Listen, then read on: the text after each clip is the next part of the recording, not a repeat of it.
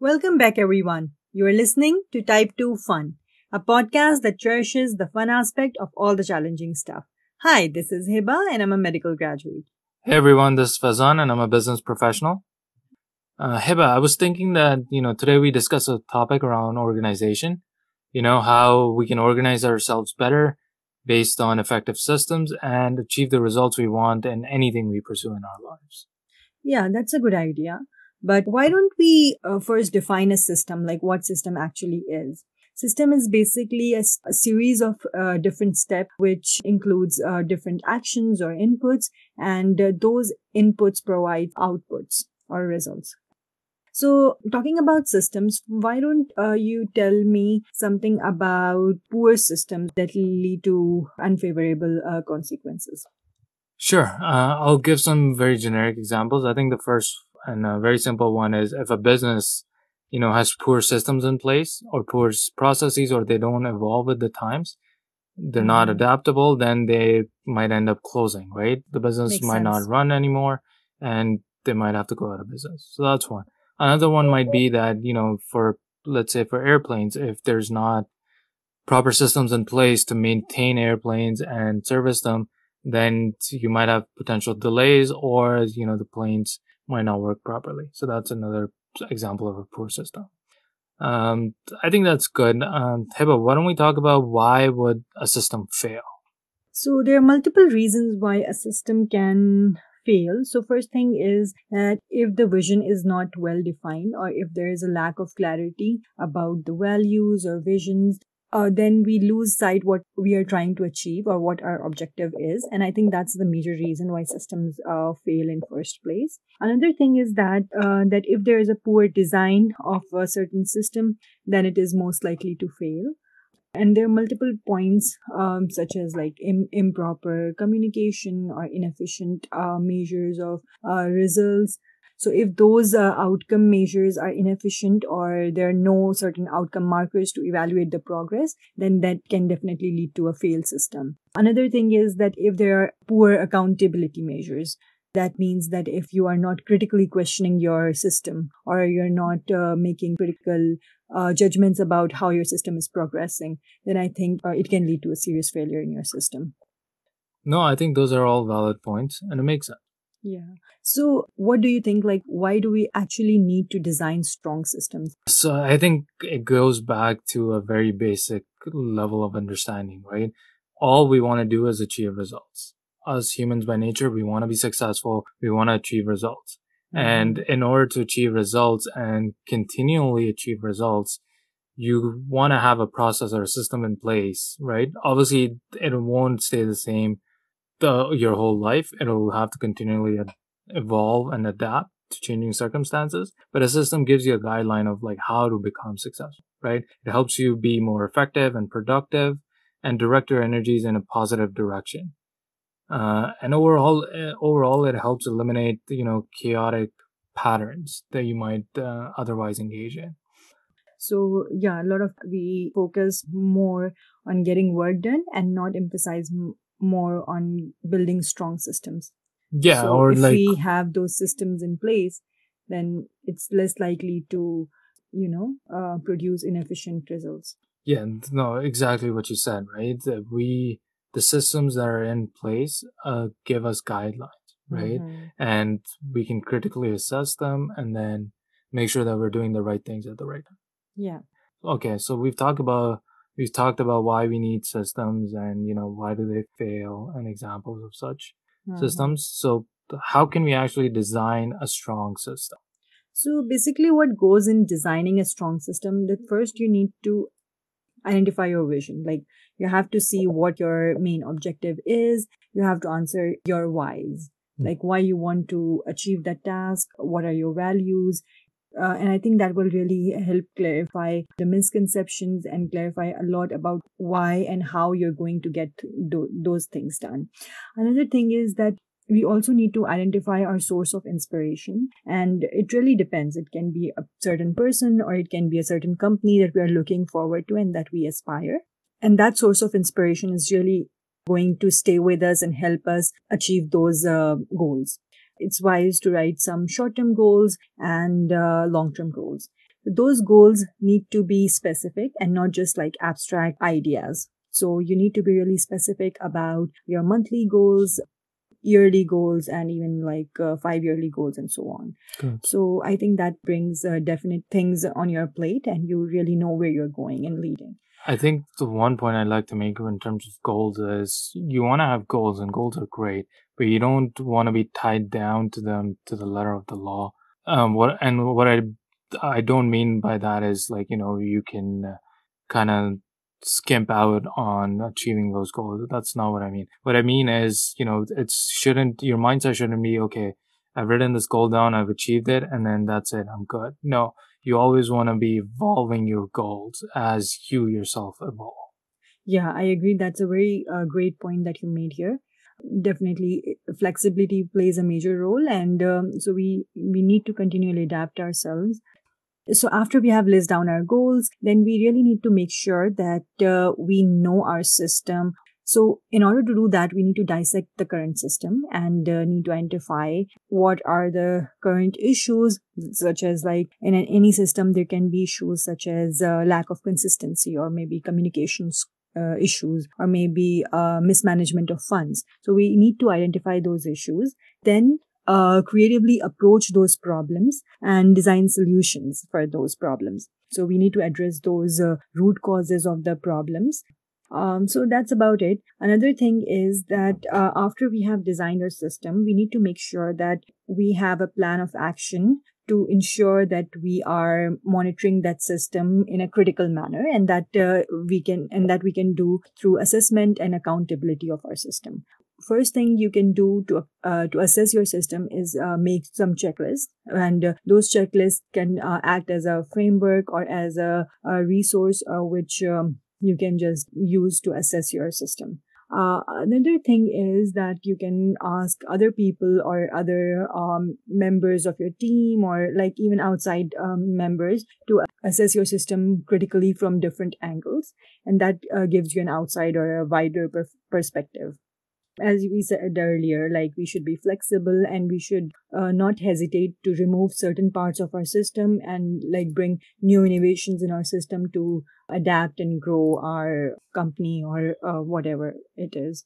Why don't you um like further elaborate what I have told you uh, through an example so we can have a better clarity about dissecting the system and how to implement it? Sure. Um, so yeah, you've t- you've given some great points on how we can design a system and how we can incorporate a system. So I was, I'm going to take us through a very generic example of, let's say there's a sales department um, in a company, right? Mm-hmm. Any company, doesn't matter. And, you know, this is a very generic example. So the, any insights from this example can be applied to pretty much anything, right? So I'm going to break it down into a couple big chunks. Um, my big chunks are planning, analysis, and then the last one is execution. So let's talk about planning first. As I mentioned, you need to have a vision, right? So let's say for our sales, for any sales department for that matter, their vision at, at its core is to sell, right? The more they sell, the quicker they sell, the better it is for, you know, for the company, its employees, and all stakeholders involved. Now, there can be nuances to a given vision based on the organization or on your personal level, but um, this is generically that's what it is for any sales department. The second point is inspiration, right? Inspiration can come from many different avenues. Some people are motivated purely by money and profits. Uh, some people want to balance out the money making with, uh, but they'd also like to help people and help their clients and build, you know, longer term relationship. Your inspirations, whatever they are, will play into whatever vision you set out. We set out for this, you know, hypothetical sales department. And the next idea is, you know, short term goals and long term goals you know, your goals in the short term, let's say that it's, it's a less than a year timeline. Uh, it might be to hit certain sales figures, revenue figures, or, you know, the clients that you want to acquire in that period of time. Along some longer term examples of goals might be, you know, obviously they'd include any short term goals you have, but also items such as, you know, keeping your clients or customers for an extended period of time again, in our uh, sales department example, it's clients and yours, it might be something else. So now that we've kind of have our vision, our goals in place, then the second part is to uh, do an analysis of a current system. So let's assume that our hypothetical sales department isn't performing up to standards required by the company, right? Based on the company's vision, goals, or whatever that may be. So how do we go about fixing this issue, right? How do we go about fixing a non-performing sales department? Well, first we got to evaluate whatever the current system in place is and what the processes in place are, right? Your, your evaluation has to start from the very beginning and go until the very end. So in our sales department scenario, hiring would be the very first step, right? How are you acquiring your salespeople? Are, are you hiring the correct personalities with the correct experience that align, that A, align with the company's values and B, the experience that they have, that they have the necessary experience to engage with your customers and actually close sales. Now, if somebody doesn't have a background in, in an industry, it'll be harder for them to connect with that industry's product and services. And in turn, it'll be harder for, for them to execute an effective sale. Uh, a couple more things that we can look at from uh, a current system analysis perspective is, you know, how are potential clients identified and targeted, right? And is your methodology for identifying these potential clients appropriate based on the context? and how are we evaluating success versus failure? Uh, success can have different connotations and failures can have different connotations. So we want to be mindful of how we're actually evaluating these, you know, and then what follow-up mechanisms are in place, right? If a salesperson makes a sales call, let's say it doesn't go well, then what do you do? What are the next steps? And lastly, it's, you know, how is success actually measured, right? And you have to have separate criteria both at the employee level at a team level, at a department level, and so on. And so I think answering some of these questions will help you ascertain what the current system you have in place and it will then lead you to figure out what areas of improvement are there for you to actually implement implement because once you've reviewed the entire current landscape then you can start to identify areas of improvement and how you would actually go about improving them now, uh, Hiba, do you want to talk about some um, measurements of success? Like, how do we actually measure success? We should think about measurements uh, from a holistic perspective. For example, if you take a journey of a single sale and uh, follow it from beginning to end, and uh, in that you can basically identify the points of importance that can eventually lead to successful closure of your sale. Mm-hmm. So, uh, for example, our measurements can be around like number of potential uh, potential clients that are contacted, how many interactions we had with uh, each of those clients, how many interactions uh, on average uh, does it take to close a certain sale. So these kind of um, questions can uh, really identify the measurements of success. Makes sense. Um, once we know what we actually want to measure, then the second part is how do we actually get the data that we need in order to measure all of this, right? Yeah. So, for example, you know, all the things that you just talked about, mm. we live in a great time where we have so much technology at our disposal and we should be making use of all the technology at our disposal, both in a personal context and in our work context. So, for example, in our sales scenario here, we can have a repository of information, right? A database uh, that can sit in a customer relationship management tool like Salesforce or HubSpot. So that way you have all your information in one place as it relates to customer relationships. You can, uh, we should, you know, especially in the COVID situation right now, have virtual meeting capability. So your salespeople don't have to, you know, spend time going to an actual client's office in order to pitch them and save time that, save time and cost that way. Uh, another thing is to project manage, right?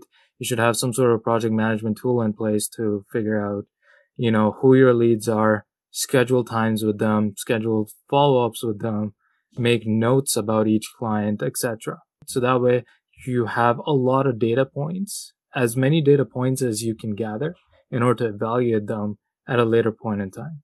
And then the last thing I want to talk about from a data data perspective is you want to try and automate as many processes as we can, right?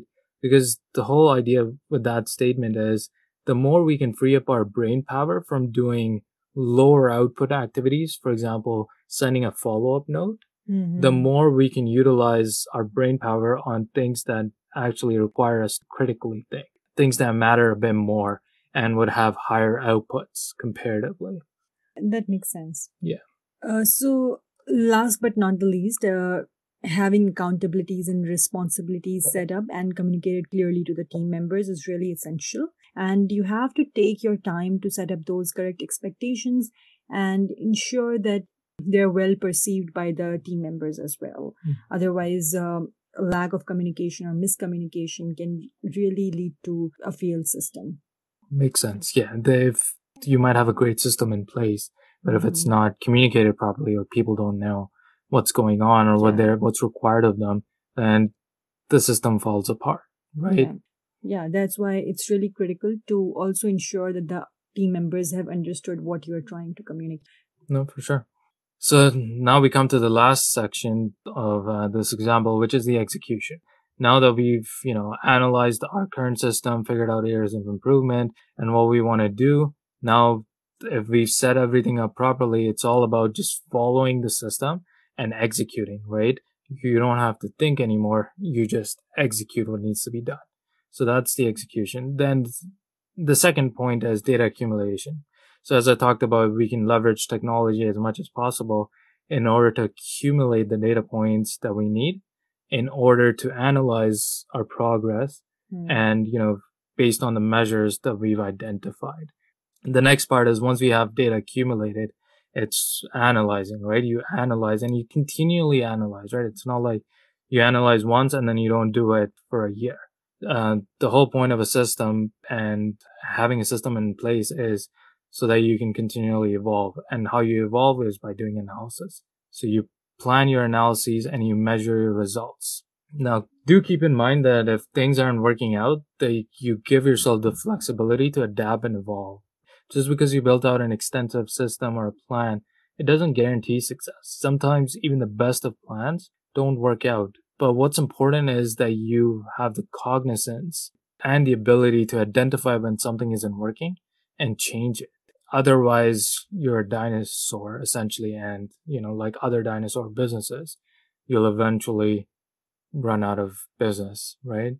Yeah, that's actually a great example. And I think once um, this entire process finished, whatever the outcome may be, like it can be success, it can be failure, we can critically assess our system and refine it based on the results. And uh, another thing I want to ask is that there's always a fear of losing and failure and making mistakes.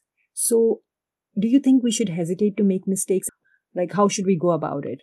So I think everybody has that fear, right? Of making a mistake, doing something wrong. But we shouldn't dread mistakes. Like people say, you learn more from your mistakes than your successes. That's right? true. Yeah. So that's true. because success, we don't critically think about successes as much as we critically think about mistakes. It's just human nature, right? Once you, you've achieved a positive result, you move on. You don't think about why you achieved that result or how you can make it do even better in the future. But if mm-hmm. you make a mistake, then you're down about it. And then you try and figure out, okay, what went wrong and how to fix it for the future. So perfection, yes, theoretically it's great, but realistically, not everybody's perfect. So you wanna, you don't wanna dread making mistakes, but you wanna be cognizant that if you do make mistakes, you critically think about them and make sure that you're improving going forward. I think when we are living too carefully and trying not to make mistakes, then we are also missing out on so much uh, of, on the freedom of the creativity and uh, our hidden potentials. But if we are like, if we set up a threshold, uh, and then within that threshold, if we are, allow ourselves to make mistakes and uh, experiment uh, with our ideas, then I think it would be fair. No, for sure. It makes sense. And Mhm. there's got to be some ground rules, right? Right. You shouldn't be so risky that you end up losing everything. Exactly. That's the thing. Uh, okay. No, that makes sense. And so, but there are times when we're putting energies, you know, we're putting our focus and mind in the right direction, but the results are delayed or they're not as good as we expected. So is it really a fault in our system? So, yeah, that's a very reasonable question. So the, it can be best explained by a concept of flywheel. And uh, this uh, concept was initially suggested by Jim Collins. So flywheel is basically a device or a wheel that is used in um, multiple devices like cars and airplanes and different devices. And what it does is it basically stores rotational energy or kinetic energy. So this flywheel example can fairly be applied in any situation, be it a business model or studying pattern or even any any of the systems that you are working on. So when we run our systems based on like clear vision and long term and short term goals, uh, these goals and visions seems like unattainable milestones. But if we think about it from a flywheel perspective, all those efforts that we are putting in to achieve those uh, values or to achieve those uh, long term goals are never wasted. They are all stored in the flywheel or in the form of rotational energy. And once you have those uh, recurring uh, results or recurring um, efforts to achieve those results, the momentum gains and the flywheel just like uh, rotates on its own. So that is not just because of one breakthrough. That was all because of the results of the different successes that you have been having all through the while. So I think it's really important to understand that concept. And it's only by time by time all this, uh, all these efforts are going to give momentum to our system. And then over time, the system will get running on its own and require much less energy than initially uh, it would require. No, that makes sense. So we, you have to build momentum, and momentum gets built slowly. Sometimes slowly, sometimes quicker. At the same time, you want to be critical of your system as well, right? If you're not achieving results for a longer period of time, then you should critically assess and see if something does need to change. So yeah. again, it, it all comes down to mindset and having the flexibility in your mindset to pursue things differently if that's what's required. Um, I'll give you an example based on just your flywheel yeah, sure. example. Let's say we start running a small business, right? Yeah. Initially, very small number of people believe in the vision and the, and our goals, right? So it might seem like that our goals are unattainable. But, you know, as we start to do business, small results are delivered. The flywheel of this business gets momentum. More people join the business. Work is focused in uh, the direction of the vision, we achieve more results. And that's how the flywheel gets moving to make a company, a small company into a booming business, right? And this can be essentially applied to any field. You said it can be applied into any field. So, what uh, other areas or fields does a strong system can be applied to? Um, so pretty much anything in life, right? A system is essentially a series of steps.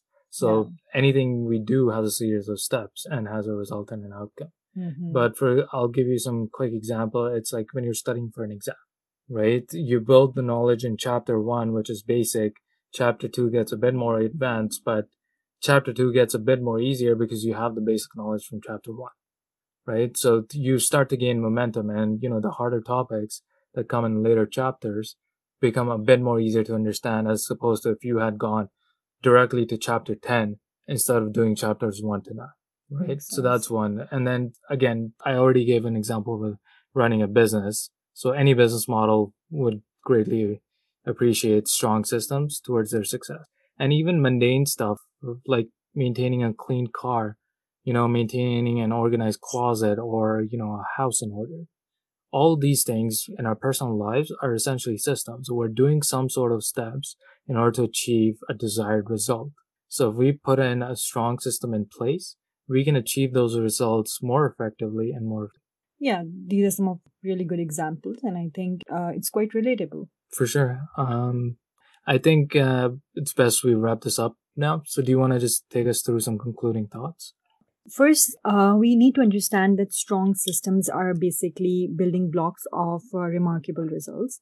And uh, when we achieve those positive results, all the struggles we have had in the past don't seem as bad. Uh, so when you look back, uh, all the experiences or all the struggles you have had feel meaningful. And that's why we call it type 2 fun. Uh, another thing is that before designing any system, we should be clear about our visions, our goals, and uh, we should have a role model or an inspiration in front of our sight to uh, look upon. And then we can reconstruct our system based on our values, our visions, and the and get inspired from our role models. So that's one thing. And uh, it's also essential to continually evolve and be flexible about our, um, about our system so we can tweak in whenever it's um, needed. And finally, we should continually monitor our system and uh, analyze it throughout. Yeah. So yeah, that's about it. And I hope uh, this was a meaningful discussion and uh, it gave you insight about developing strong uh, systems in your life, be it professional life or personal life. So, uh, do you have anything to add, Fazan? I think uh, I think that's uh, that's it for the, this week. We'll catch you guys again next week with another new topic. Until then, take care and have fun.